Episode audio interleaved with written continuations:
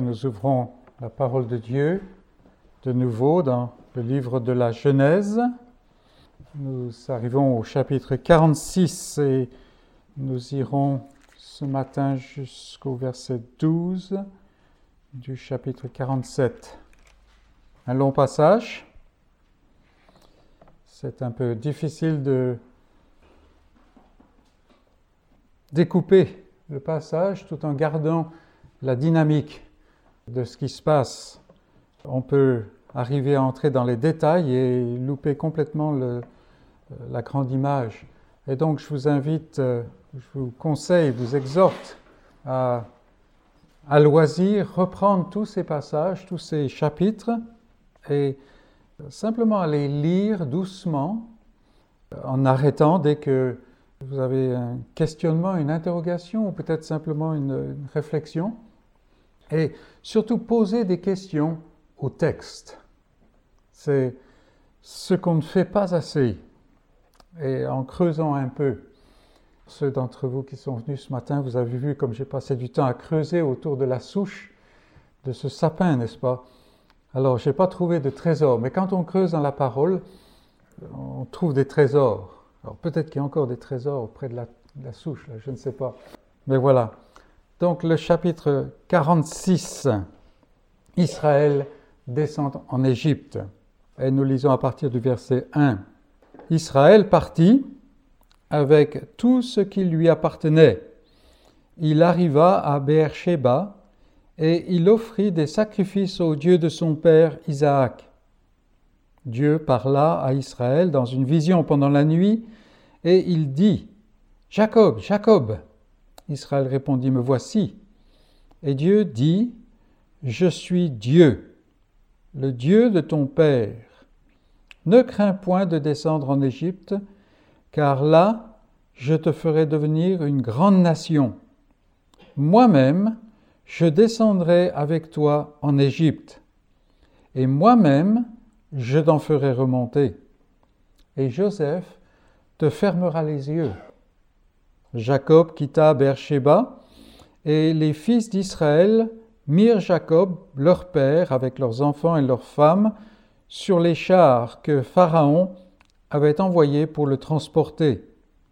Ils prirent aussi leurs troupeaux et les biens qu'ils avaient acquis dans le pays de Canaan. Et Jacob se rendit en Égypte avec toute sa famille. Il emmena avec lui en Égypte ses fils et les fils de ses fils, ses filles et les filles de ses fils, et toute sa famille. Et nous passons maintenant au verset 25. Ce sont là les fils de Bilha que Laban avait donnés à Rachel. On peut même aller carrément au verset 26. Les personnes qui vinrent avec Jacob en Égypte et qui étaient issues de lui étaient au nombre de 66 en tout, sans compter les femmes des fils de Jacob.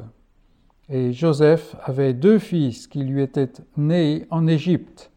Le total des personnes de la famille de Jacob qui vinrent en Égypte était de 70. Euh, juste une toute petite parenthèse, il ne faut pas trop se bloquer sur ce, sur ce chiffre parce que vous verrez, si jamais vous creusez un peu dans euh, cette liste que nous avons, par-dessus laquelle nous avons sauté, vous apercevrez que c'est assez difficile de parvenir à 70. Mais peu importe, c'est Moïse qui écrit cela, Moïse qui a aussi écrit le début de la Genèse, et on sait que les nations qui sont issues de, Noé étaient au nombre de 70. Donc ici, Moïse est en train de dire quelque chose de plus que simplement un, numéro, un chiffre.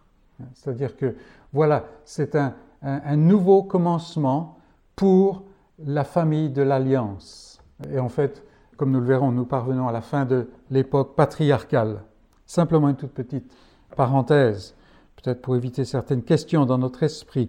Verset 28. Jacob envoya Judas devant lui vers Joseph pour l'informer qu'il se rendait en Goshen.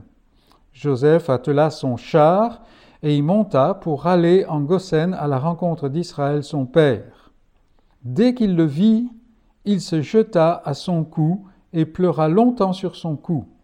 Israël dit à Joseph, Que je meure maintenant, puisque j'ai vu ton visage et que tu vis encore. Joseph dit à ses frères et à la famille de son père, Je vais avertir Pharaon, et je lui dirai, Mes frères et la famille de mon père, qui étaient au pays de Canaan, sont arrivés auprès de moi. Ces hommes sont bergers, car ils élèvent des troupeaux. Ils ont amené leurs brebis et leurs bœufs, et tout ce qui leur appartient. Et quand Pharaon vous appellera et dira Quelle est votre occupation?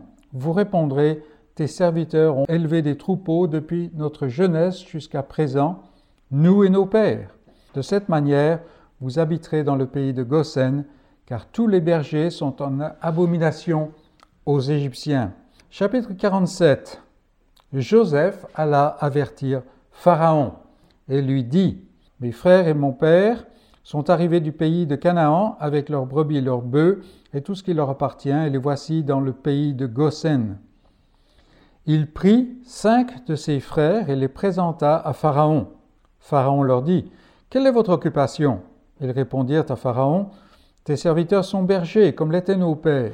Ils dirent encore à Pharaon Nous sommes venus pour séjourner dans le pays parce qu'il n'y avait plus de pâturage pour les brebis de tes serviteurs, car la famine s'apesantit sur le pays de Canaan.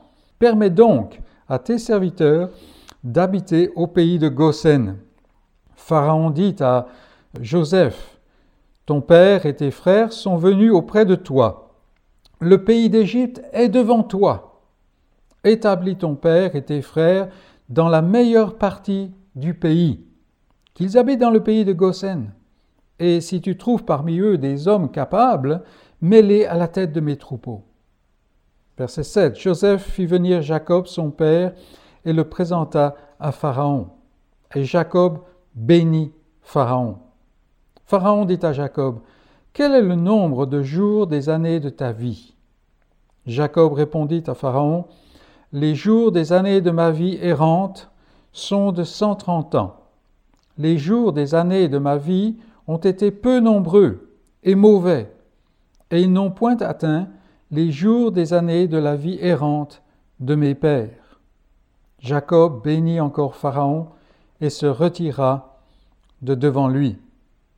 Joseph établit son père et ses frères et leur donna une propriété dans le pays d'Égypte, dans la meilleure partie du pays, dans la contrée de Ramsès, comme Pharaon l'avait ordonné. Joseph fournit du pain à son père et à ses frères et à toute la famille de son père selon le nombre des enfants. Et c'est là la parole de Dieu.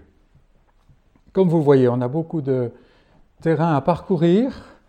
On va pas entrer trop dans le détail. Donc on va laisser le, le texte notre lecture, notre étude au chapitre 45, et nous avons vu que finalement le cœur de Jacob se réveille. Jacob qui est sous un nuage depuis très longtemps, n'est-ce pas? Son esprit, dit-on, se ranima. Il prend alors la décision de suivre les conseils de Joseph et il se prépare à partir pour l'Égypte. Et c'est ainsi que commence le dernier paragraphe de la période patriarcale. Alors on peut s'arrêter juste une petite seconde pour penser, on est loin du moment où on a regardé l'Éternel appeler Abraham à Ur en Chaldée. On a marché depuis un moment avec eux. Hein. Mais voilà, maintenant c'est le début de cette fin de période. D'ici quelques chapitres, si nous continuons notre, notre étude, nous parlerions du peuple d'Israël et non pas de la famille de Jacob. Donc, cette euh, période qui se termine, mais le réveil de l'esprit de Jacob n'est pas simplement le sortir d'une longue période de dépression. C'est cela, mais ce n'est pas seulement cela. Nous avons vu que Jacob, pratiquement depuis euh, la fin, enfin depuis la, la, disparition de Joseph, on dira, n'a été plus que l'ombre de lui-même. quand on lit bien, on s'aperçoit que ça a même commencé avant. Mais vraiment, plus de 20 ans de, de décadence, on pourrait dire, de vivre à mi-régime, si c'est même autant que cela. Jacob, en prenant la décision d'aller en, Égypte, agit par la foi. Et il nous faut réaliser cela. Parce qu'au chapitre 45, verset 28, nous lisons Israël dit. Et bien entendu, maintenant on est devenu familier avec cette expression. Si Israël dit, cela veut dire que Dieu fait quelque chose. C'est un développement du dessein de Dieu qui se produit. Dieu emmène la famille de l'alliance hors de la terre promise selon son dessein qu'il a déjà annoncé. Alors, il est très probable que, comme Joseph, le vieil homme garde le souvenir des songes de Joseph il y a un quart de siècle avant, ainsi que la prophétie qui a été donnée à Abraham encore bien avant, n'est-ce pas, au moment de, euh, du coupage de l'alliance, comme on dit, l'établissement de l'alliance de manière formelle avec Abraham. Une prophétie qui parlait de ce qui allait se passer pour le peuple issu des reins d'Abraham. Donc, Joseph a cela à l'esprit, et Jacob aussi. Parce que nous lisons que au moment des, rêves, vous vous souvenez des songes de Joseph, même Jacob lui a dit, mais attends, t'es quoi? Euh, ça, ça, veut dire quoi tout ça? Mais nous lisons qu'après, il avait gardé ces choses dans son cœur. Et ces gens-là, ils avaient du temps, ils étaient moins sollicités que nous, ils réfléchissaient beaucoup. Donc c'est là dans, le, dans, la tête de, de, de Jacob, comme c'était dans la tête de Joseph. Parce que Jacob, aurait pu faire venir Joseph. Il est le père, il est le patriarche. Il aurait pu dire non, tu viens, toi. N'est-ce pas? Et Joseph, avec son char, il vient. Ou alors il aurait pu descendre, lui rendre visite avant de revenir à Canaan. Mais Jacob réfléchit. Et finalement, non, nous lisons Israël dit l'Éternel a révélé que Joseph est son instrument. C'est dans les songes de Joseph, c'est lui qui occupe la place éminente, n'est-ce pas? Donc Israël dit, et l'Éternel a révélé à Abraham que le pèlerinage de la famille passe par une nation étrangère et par des moments difficiles. il est très certain que c'était encore très obscur mais ces choses-là, quand même, ont un impact. Et comme je dis, Jacob agit par la foi dans ce passage. Alors, il est très peu probable que Jacob comprenne tout. De même que nous avons dit la même chose pour, euh, pour Joseph. Mais il se confie dans la petite lumière qu'il a. Et ça, c'est important pour nous à relever. Et c'est pour cela que je dis qu'il agit par la foi, parce qu'il n'a pas besoin de tout comprendre, mais il connaît celui qui a parlé. Il attend la cité qui a de solides fondements. Et c'est la parole qui nous le dit, n'est-ce pas? Celle dont Dieu est l'architecte et le constructeur. Par la foi, il salue le dessein de Dieu, la promesse. Il la salue de loin. Il reconnaît qu'il est étranger et voyageur sur la terre. Il désire une meilleure patrie. Cette terre lui pèse. Il désire une meilleure patrie, c'est-à-dire une céleste. Parce que s'il n'avait pas attendu cela, si Jacob n'agissait pas par la foi, il serait reparti à Ur en Chaldée, ou tout au moins à Charan. c'est la parole de Dieu qui nous le dit, n'est-ce pas? Et c'est une leçon pour nous. Est-ce que je vis par la foi? Nous répondons sûrement que oui, mais c'est peut-être de manière superficielle, épidermique, je dirais, émotionnelle. Nous disons, en fait, si nous disons oui, je vis par la foi, il est possible que, en fait, nous disions que nous devrions vivre par la foi. Nous désirons vivre par la foi. Mais la question c'est est-ce que nous vivons par la foi? C'est-à-dire cette foi qui voit les choses célestes plus réelles que les choses terrestres. Qui voit le dessein de Dieu plus réel que mes sentiments, que mon ressenti. Voilà la question qui se pose à nous. En fait, je réponds oui, je vis par la foi, mais que diraient les gens qui me regardent vivre? Et rappelez-vous que celui qui est appelé à un rôle de conduite dans le peuple de Dieu, dans l'Église, n'est-ce pas? Il doit avoir un bon témoignage de ceux du dehors. Que diraient les gens qui me regardent vivre? La, question se pose plutôt ainsi.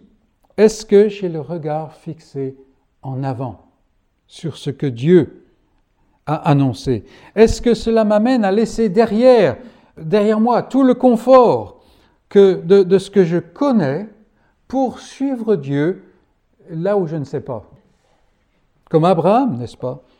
C'est ce qu'il a fait il y a si longtemps. C'est ce que fait Jacob ici. Et ce n'est pas nécessairement facile et confortable. Jacob a 130 ans, et il faut qu'on le mette sur les chariots de Pharaon, comme les petits et comme les femmes. C'est plutôt humiliant pour le patriarche, n'est-ce pas? Mais il agit par la foi.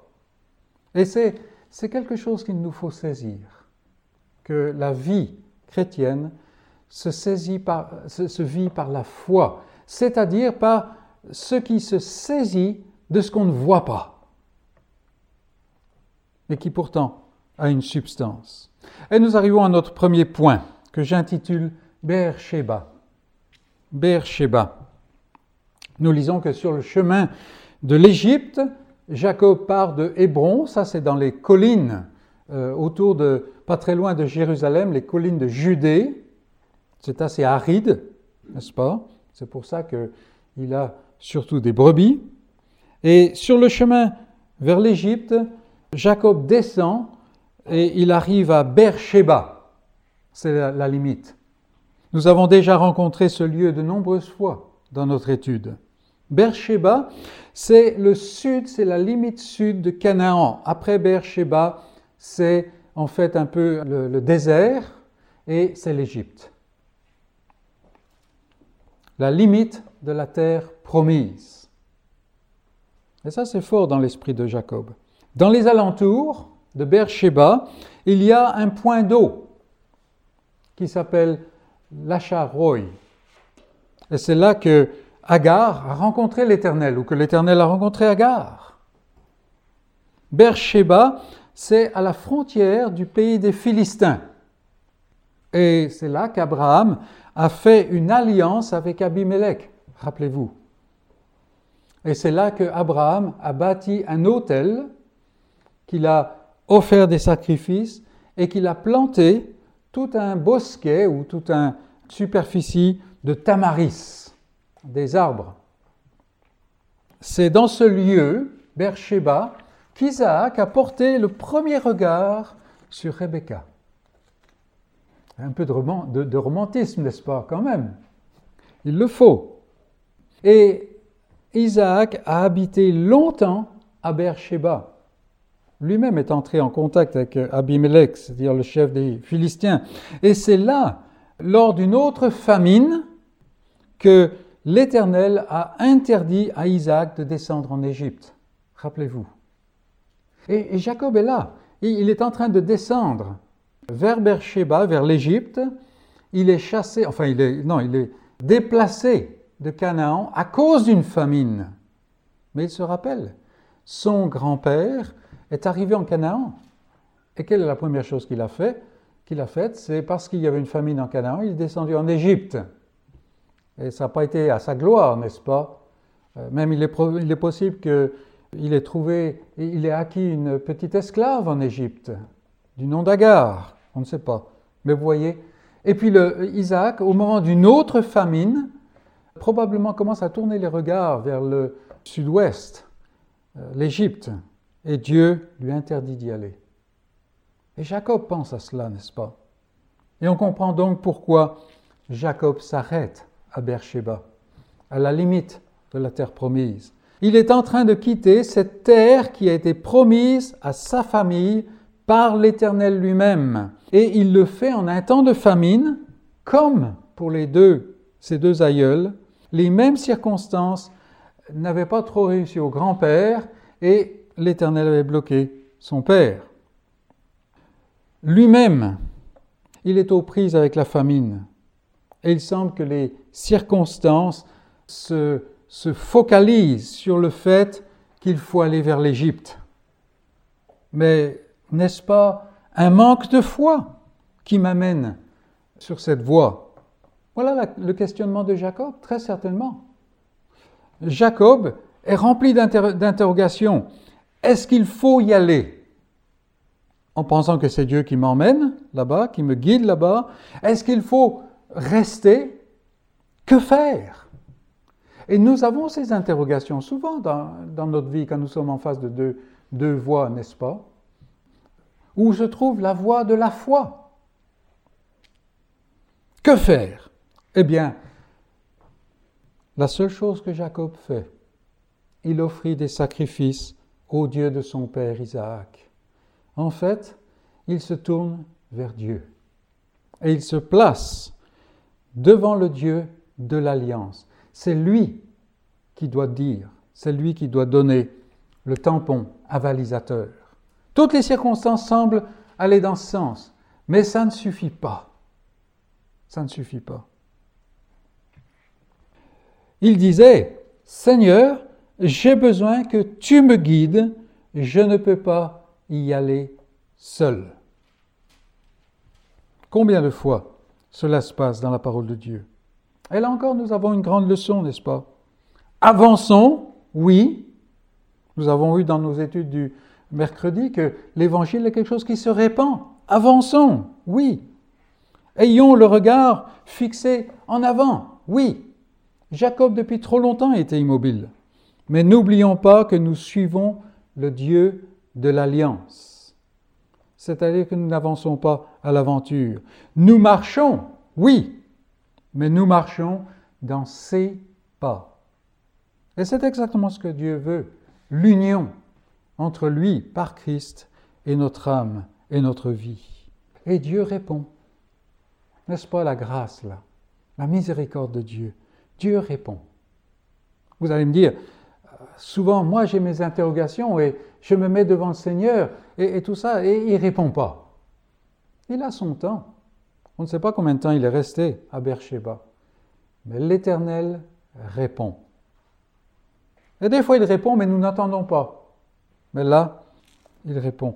Et il euh, répond dans des paroles d'Ancien Testament, dans un langage de l'Ancien Testament. Mais elles sont claires. Elles sont claires. Et Dieu dit en fait quatre choses à Jacob.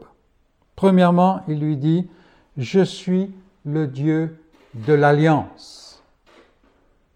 Ce déménagement n'est pas seulement un incident sur ton parcours. Ce n'est pas le fait de changer de pâturage. Non. Je suis le Dieu de l'alliance. Il y a quelque chose de plus profond. Deuxièmement, cet épisode fait partie de mon plan. Je suis en train de faire quelque chose avec ta famille. C'est ce que Dieu lui dit ici.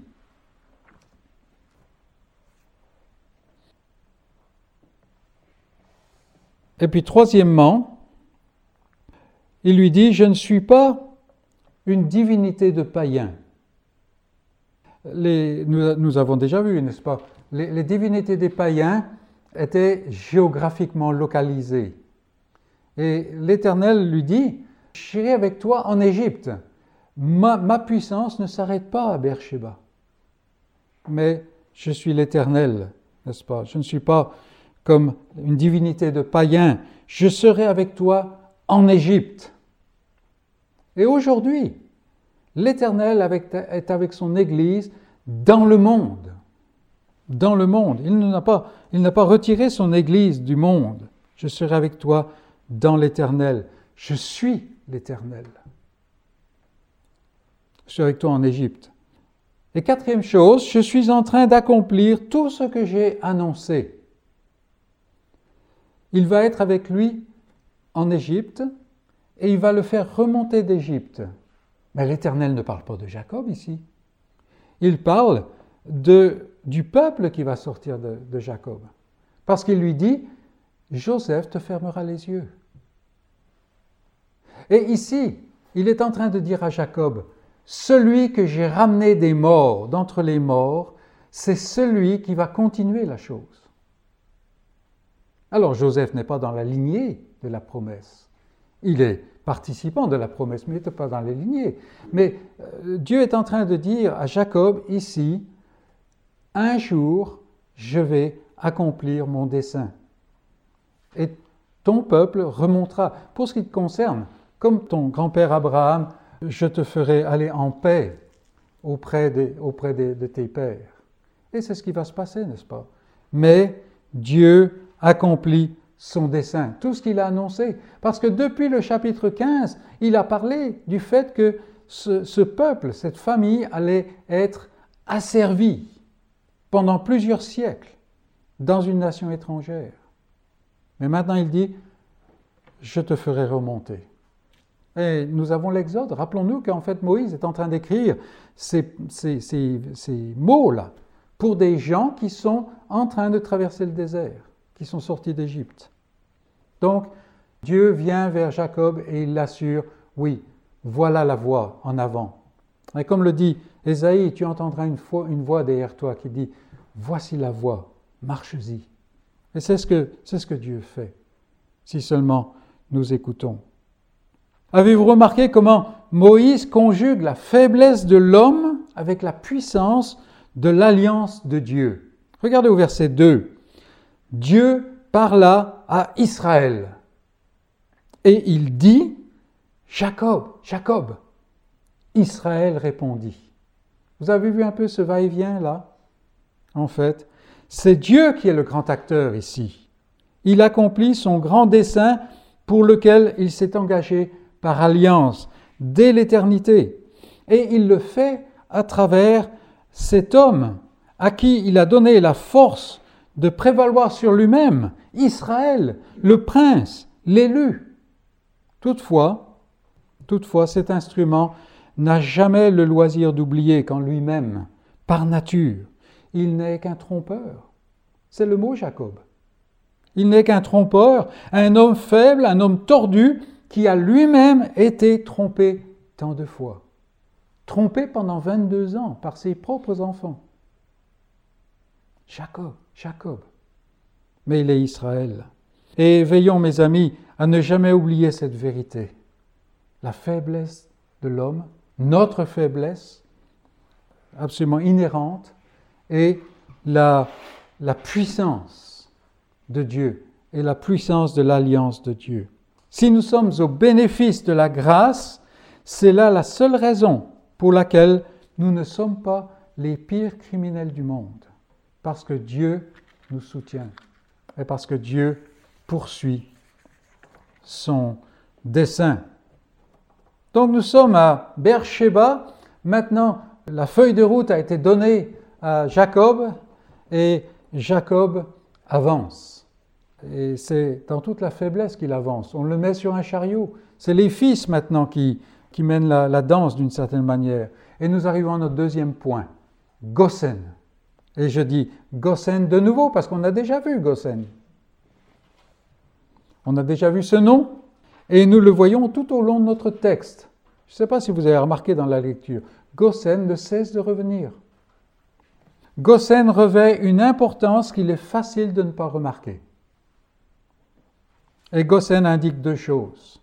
Premièrement, la réflexion très sage de Joseph, et deuxièmement, le soin que Dieu prend pour son peuple et son alliance. Et ce sont des leçons qui sont très importantes pour nous aujourd'hui.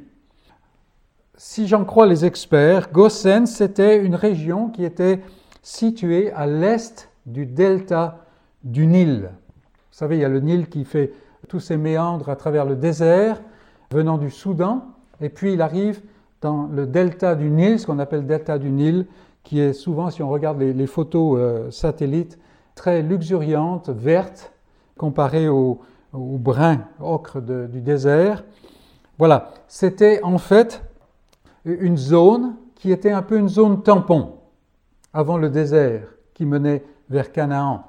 C'était en plus une région qui était assez marécageuse, ce qui veut dire les cultures n'y poussaient pas trop bien. C'était donc idéal pour le bétail, pour les troupeaux. Et effectivement, Gosen, c'était un endroit qui souffrait régulièrement, paraît-il, des incursions de, euh, de nomades bergers les gens étaient du côté du désert et puis de temps à autre, quand les choses devenaient un peu dures, ils faisaient une incursion sur Gosen. D'ailleurs, quand Joseph accuse les frères au début, vous vous rappelez de leur euh, retrouvaille, il les accuse de venir espionner le pays. Et en fait, il parle des points faibles. Il utilise le mot les points, les zones nues du pays.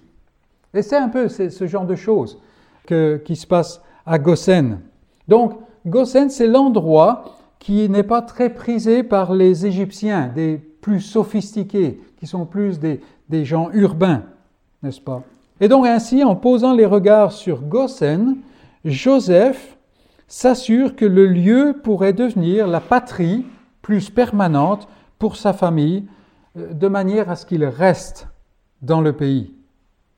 En effet, quelle merveilleuse protection contre des bergers envahisseurs qui font des raids, n'est-ce pas, que des bergers résidents. Et on voit là la, grande sagesse de, de, Joseph. En plus de cela, cela protégeait la famille des sentiments xénophobes des Égyptiens. Il nous a dit plusieurs fois que les, bergers, notamment, étaient une abomination pour les Égyptiens. On ne sait pas exactement pourquoi, mais nous vivons dans des, dans des lieux, si jamais il y a des manouches qui viennent dans le village, tout le monde double le, comment, les verrous, on met, tout le monde met des, des portails à l'entrée de la propriété. Pourquoi? Pourquoi? Ça n'a pas vraiment de sens. Hein. Il y a autant de voleurs parmi tel groupe de, de personnes que parmi tel autre. Certainement. Donc on peut comprendre qu'il y a quelque chose qui s'est développé par les Égyptiens, même s'il n'y a pas vraiment de raison, n'est-ce pas? Donc en fait, il y a protection là, et c'est toute la grande sagesse de Joseph. Mais derrière ces sages considérations de Joseph, il y avait aussi une dimension plus profonde. Est-ce que Joseph était conscient de cette dimension? C'est difficile à dire. Peut-être, peut-être pas. De, de quoi est-ce que je, je suis en train de parler? Eh bien, de ce que Dieu est en train de faire.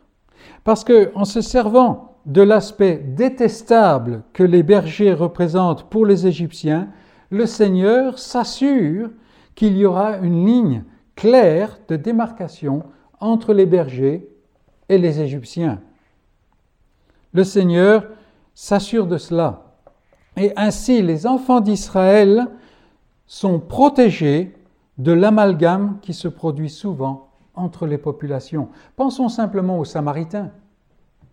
En moins d'une génération, ils avaient déjà perdu leur caractère, si bien que le reste du temps, c'était des, des sans-mêlés, c'était des gens qui n'étaient plus juifs, vraiment, qui étaient même méprisés par les juifs.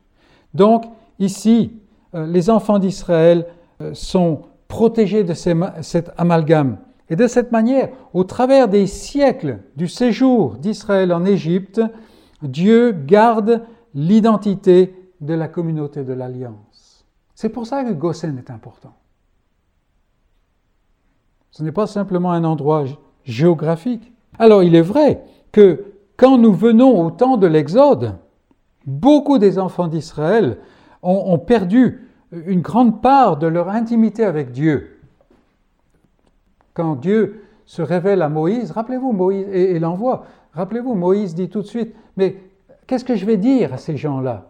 Qui est-ce qui m'envoie Et il faut que Dieu lui explique, euh, ou lui dise d'expliquer qui il est. Ils ont perdu une grande, grande part de leur intimité avec Dieu. Le nom Yahweh est nouveau pour, pour cette génération-là. Mais, mais, quatre siècles après, ils ne sont pas devenus égyptiens. Ils ne sont pas devenus égyptiens. Et même, au milieu d'eux, il y a des gens qui ont une foi vivante et vibrante, qui sont parmi les héros de la foi. Pensons simplement aux parents de Moïse, qui sont mis en danger pour protéger l'enfant. Un passage qui, est difficile à comprendre. Mais quand même, ça, ça n'empêche pas qu'ils sont cités dans le chapitre 11 des Hébreux.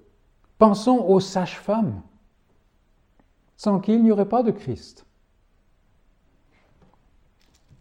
Donc, voilà ce que Gossen représente dans le dessein de Dieu. Qu'est-ce que cela nous enseigne?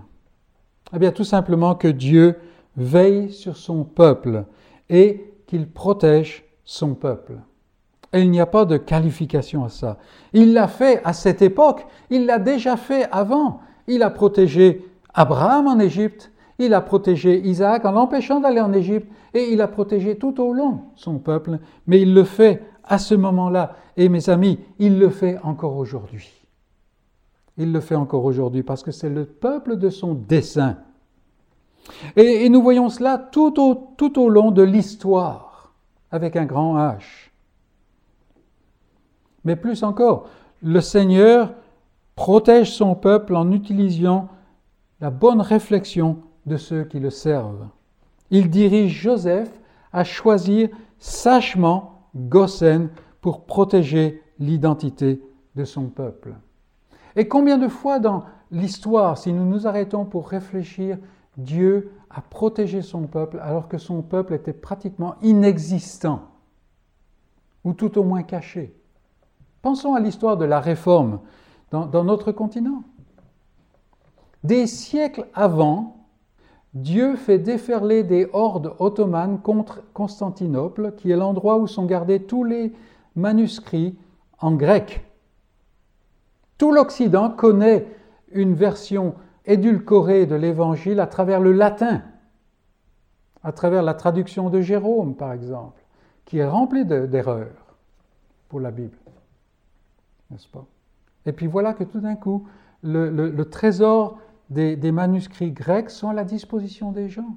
200 ans avant, Luther, par exemple, nous avons Wycliffe en Angleterre qui propage ces choses-là, mais ça ne va pas beaucoup plus loin. Hus, à Prague, mais ça ne va pas plus loin que lui. Il est mis à mort.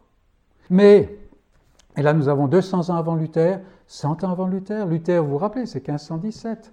En 1453, voilà que l'Occident découvre quelque chose que les Chinois connaissaient depuis le VIe siècle avant Jésus-Christ. L'imprimerie moderne, avec les caractères individuels. Eh, des fois, on pense qu'on est à la pointe du progrès, n'est-ce pas? Mais c'est faux, c'est faux. Mais pourquoi est-ce que Dieu a gardé ces choses-là jusque-là? Parce que quelques décennies plus tard, voilà qu'il touche le cœur d'un moine. Voilà qu'il touche le cœur d'un professeur en philosophie à Paris. Voilà qu'il touche le cœur d'un pasteur qui est dans l'erreur, mais à, Zurich, et, ainsi de suite.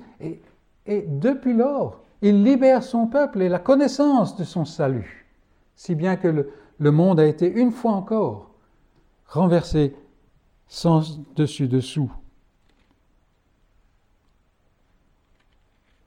Pensons encore, il faut faire les choses assez personnelles, bien qu'on vienne de toutes sortes de pays nous-mêmes, mais quand même, pensons au début du siècle précédent, début du XXe siècle, ces lois qui sont venues en effet, à effet, qui font que maintenant on peut se réunir en Église sans être pris, sans être sous le carcan d'une superstition religieuse qui tenait toute la société française à l'époque.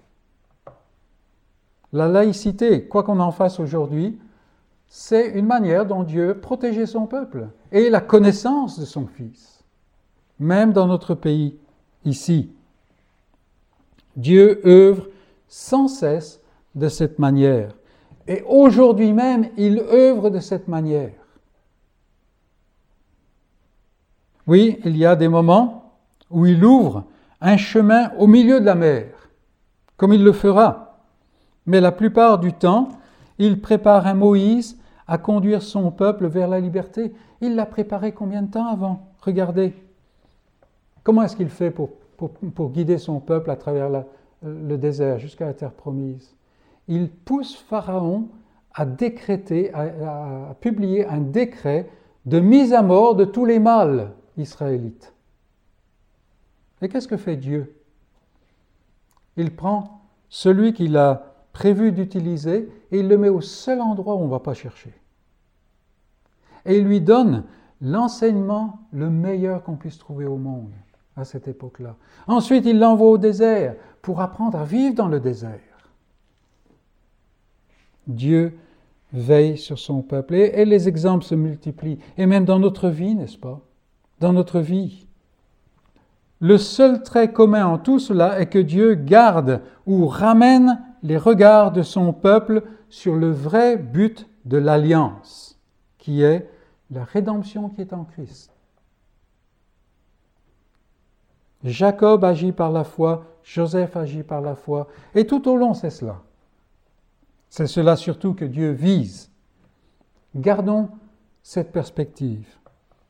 Mais plus personnellement, le même principe agit. Pourquoi est-ce que Dieu interdit-il aux croyants d'épouser un conjoint non croyant, selon sa parole? Pourquoi sa parole exhorte-t-elle son peuple à ne pas abandonner, abandonner leur assemblée? Parce qu'un croyant tout seul, c'est quelqu'un qui se refroidit facilement. Il y a quelque chose de très important dans l'assemblée du peuple de Dieu, comme nous avons découvert au cours des dernières deux années, n'est-ce pas? Quel moment émotionnel c'était d'avoir notre première réunion en présentiel tous, n'est-ce pas? Surtout le mercredi. Pourquoi est-ce que Dieu agit ainsi? N'est-ce pas pour encourager les siens à garder leur identité? Et ici, il amène un vieil homme et toute une tribu à déménager du lieu qu'ils ont toujours connu pour faire un long voyage, difficile, fatigant, et aller dans le lieu où lui va les protéger.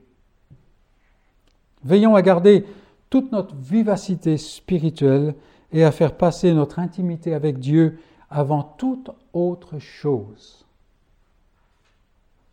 Dieu ne nous appelle pas à être des moines. Il garde son peuple dans le monde, mais il s'assure pour garder son peuple comme n'étant pas du monde. Et c'est très important.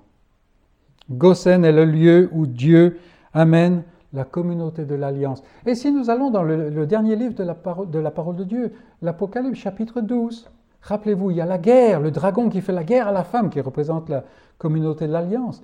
Et qu'est-ce qu'il a fait? Dieu l'emmène au désert. Mais ce n'est pas l'endroit où on emmène quelqu'un normalement n'est-ce pas, pour la protéger. Pour la protéger. Et il y a des fois, peut-être, on, a le sentiment d'être dans le désert. Regardons bien, comme euh, nous a été fait remarquer dernièrement, le désert, c'est pas le vide, hein, n'est-ce pas? C'est ça. Non, le désert, c'est là où Dieu peut œuvrer sur son peuple. Peut-être que nous sentons que nous sommes dans le désert.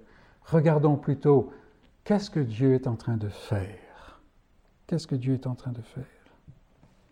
Il y a un tout petit aspect que j'aimerais souligner maintenant, c'est un sous-point. Le passage devant Pharaon, parce que ça montre quand même le réalisme de la parole de Dieu. Le fait d'arriver à Goshen et tout ça, tel est le plan de Dieu. Mais il faut aligner la pensée de l'homme sur ce dessin. Ici encore, nous voyons comment Dieu équipe les siens pour accomplir son plan. Avec toute l'expérience de la cour qu'il a acquis, Joseph met en place un plan pour amener Pharaon à décider ce qui est bon pour son peuple.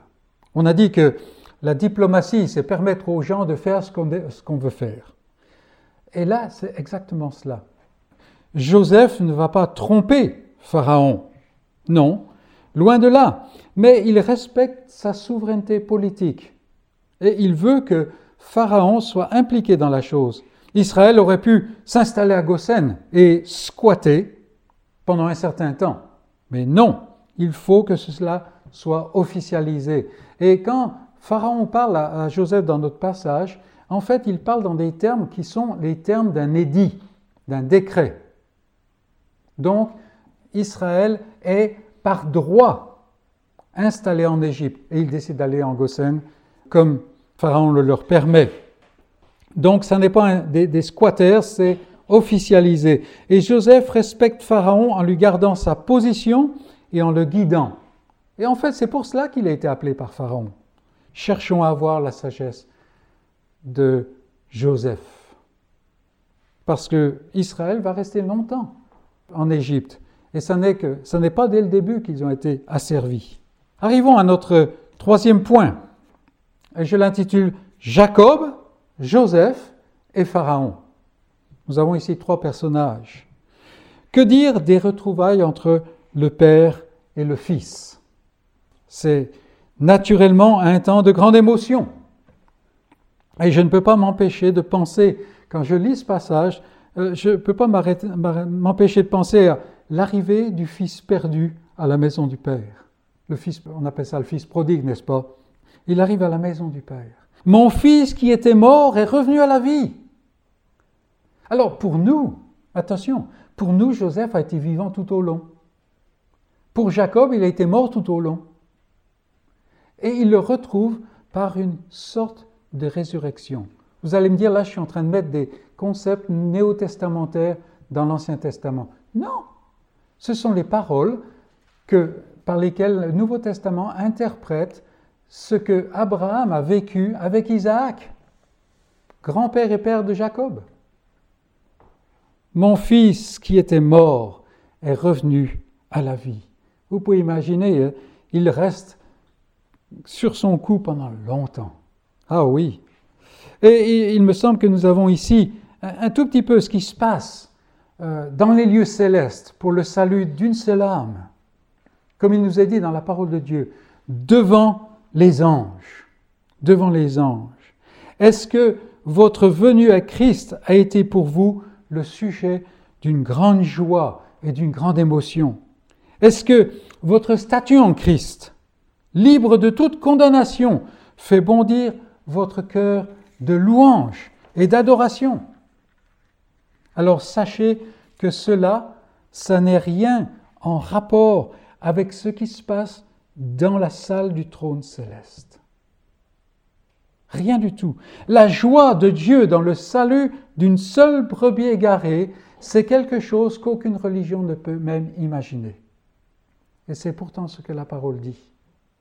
Il y a de la joie devant les anges pour une seule âme qui se repent. Parce que c'est l'œuvre de Dieu, c'est la gloire de Christ. Alors ici, il y a euh, les émotions, mais il y a aussi le bon ordre qui est observé. Et qu'est-ce que je veux dire par cela? Eh bien, on, pouvait penser que Jacob, euh, le vieux bédouin, affamé et étranger, on pourrait penser qu'il vienne en Égypte et qu'il aille se prosterner devant ce grand prince magnanime qui a ouvert la porte de l'Égypte et des greniers de l'Égypte. Mais non, non, c'est le Fils qui vient à la rencontre du patriarche à qui la promesse de l'alliance a été confiée. Et on voit Joseph qui vient avec son char, il vient dans tout son, comment, son statut, n'est-ce pas? Probablement pour le, bien des, des, Égyptiens, mais quand il descend du, du char, c'est le petit gars. Hein. C'est le petit gars. Et je me rappelle, étant en Afrique, plusieurs fois, j'avais un ami qui était, euh, il avait fait ses études euh, en France, il avait des, des, des, licences et des, maîtrises et doctorats au pluriel, comme il y en a d'autres qui prennent des, bonbons au chocolat. il prenait ça comme ça, et tout ça. Et, c'était un grand bonhomme, par, par les, les normes du monde, n'est-ce pas? Mais quand il arrive dans son village là-bas, c'est le petit gars. Et il doit se soumettre à quelqu'un qui n'arrive même pas à signer son nom avec une croix parce qu'il n'a pas appris à tenir un stylo, qui même connaît ce que c'est qu'un stylo, vous voyez. Et ici, ici, nous avons le prince d'Égypte, second seulement à Pharaon. Et il descend du char. Il n'y a plus de statue là. Il vient se jeter dans les bras de son Père. Mais c'est le patriarche de la promesse de l'alliance qui est celui qui est le, chef là. Nous lisons dans le Nouveau Testament ces paroles de Paul. Ignorez-vous, frères, que nous jugerons les anges? Alors, ce n'est pas toujours facile à expliquer, on ne va pas passer le temps à expliquer ici, mais ce, ce que Paul essaye de dire, et c'est ce qu'il dit d'ailleurs aux Corinthiens, il leur dit, qu'est-ce que vous allez devant les tribunaux des incroyants ne savez-vous pas que notre statut est plus haut que celui des anges? C'est ce que nous lisons dans le Nouveau Testament. Le peuple d'alliance, de l'alliance, occupe dans le monde et dans le cœur de Dieu une place plus élevée que le monde entier. On l'a déjà dit, on le répète et on le répétera encore. Dieu peut donner, peut abandonner une nation un continent même, pour une âme, pour une âme. Combien de fois il l'a fait? Si seulement nous voulons réfléchir. Est-ce que c'est le cas pour mon cœur? Est-ce que je vois l'alliance et la communauté de l'alliance, l'Église, comme plus important que le monde entier? Plus important que ce que je vois. Parce que les choses que nous voyons sont passagères, mes amis. Et de plus en plus, je les vois passagères. Et les choses que nous ne voyons pas, les choses qui nous sont révélées, sont éternelles. Sondons notre cœur. Nous voyons cela encore dans la rencontre entre Jacob et Pharaon. Et bon, il voit les, les frères, on passe par-dessus ça. Mais la rencontre entre Jacob et Pharaon, le vieux patriarche, il met de côté toutes les convenances. Si on en croit les experts euh, en égyptologie, on ne pouvait même pas se présenter simplement devant Pharaon. Il fallait avancer à reculons jusqu'à ce qu'il permette certaines choses, n'est-ce pas? Et Jacob, il balance tout ça de côté. Dès son entrée, il bénit Pharaon. Il prononce la bénédiction sur Pharaon, sur le grand souverain du monde, n'est-ce pas? Et il le bénit de nouveau avant de se retirer. C'est lui qui se retire. Et comme le dit euh, la lettre aux Hébreux, or, c'est sans contredit l'inférieur qui est béni par le supérieur. Ça, c'est un principe qui est établi, n'est-ce pas? Ici, l'homme de l'alliance, tout berger qu'il est, tout vieux qu'il est, tout Jacob qu'il est, n'est-ce pas? Il se situe au-dessus de Pharaon, le puissant monarque euh, qui lui fournit son pain. Il le bénit. Et en fait, Pharaon est béni. Vraiment. Comme j'ai, dit la dernière fois, est-ce que Pharaon est devenu croyant et ainsi de suite? On ne sait pas. Moi, je pencherais pour dire oui. Pourquoi? Parce que nous avons la promesse, n'est-ce pas? Je bénirai ceux que tu béniras, dit Dieu à Abraham, et je maudirai ceux que tu maudiras. Et ici, Jacob, le petit-fils d'Abraham, bénit Pharaon. bénit Pharaon. Mais il est celui qui est le supérieur. Est-ce que je vois mes frères et mes sœurs? Est-ce que je vois les conducteurs que Dieu me donne? Est-ce que je vois ceux qui partagent le même héritage que moi comme plus importants que ceux qui font la une des journaux. Est-ce que je recherche la, présence, l'intimité avec mes frères et mes sœurs, tout bizarre qu'ils puissent être, plus que ceux du monde qui peuvent m'amener peut-être euh, des biens pour un peu de temps? Voilà la question, n'est-ce pas? Et toi, croyant, qu'as-tu à t'occuper du monde comme s'il était important? La figure de ce monde, nous dit la parole de Dieu, passe. C'est Paul qui nous le dit. Écoutez Jean, le monde passe et sa convoitise aussi, c'est-à-dire sa richesse.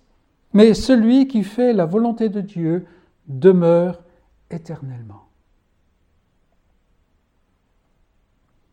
Écoutez Pierre, toute chair est comme l'herbe, et toute sa gloire comme la fleur de l'herbe. C'est le passage qui nous a été lu tout à l'heure, n'est-ce pas?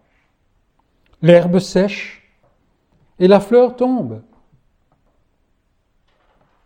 Mais la parole du Seigneur demeure éternellement. Et cette parole qui demeure éternellement est celle qui vous a été annoncée par l'Évangile, le message du salut selon les desseins de Dieu. 1 Pierre 1, 24, 25, si vous prenez des notes. Mon frère, ma sœur, tu es venu devant celui qui est le roi des rois, le Seigneur des seigneurs, celui qui a été cloué dans la honte et le dénuement le plus total, celui qui a été retranché, maudit, qui a tout payé, et tout cela afin que toi, croyant, le rebelle, tordu, trompeur, sans force, afin que toi, tu paraisses devant le trône qui est dans les cieux, et que tu sois pour toujours avec celui qui détient toute autorité, le Fils. Oh, que ces choses se saisissent de notre cœur et le fassent déborder de la grande grâce de Dieu qui est en Jésus-Christ. Car nous avons le témoignage de la parole de Dieu que Abraham, Isaac, Jacob ont vu le jour de Christ. Ils ont salué ces choses de loin et nous les connaissons de près. Qu'elles soient pour nous un trésor et que le Seigneur glorifie son nom. Amen.